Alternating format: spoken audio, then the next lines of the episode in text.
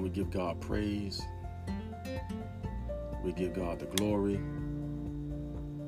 We give God all the honor because God is worthy to be praised, and we just thank God for everything that He's done and what He's going to continue to do in our lives, and we just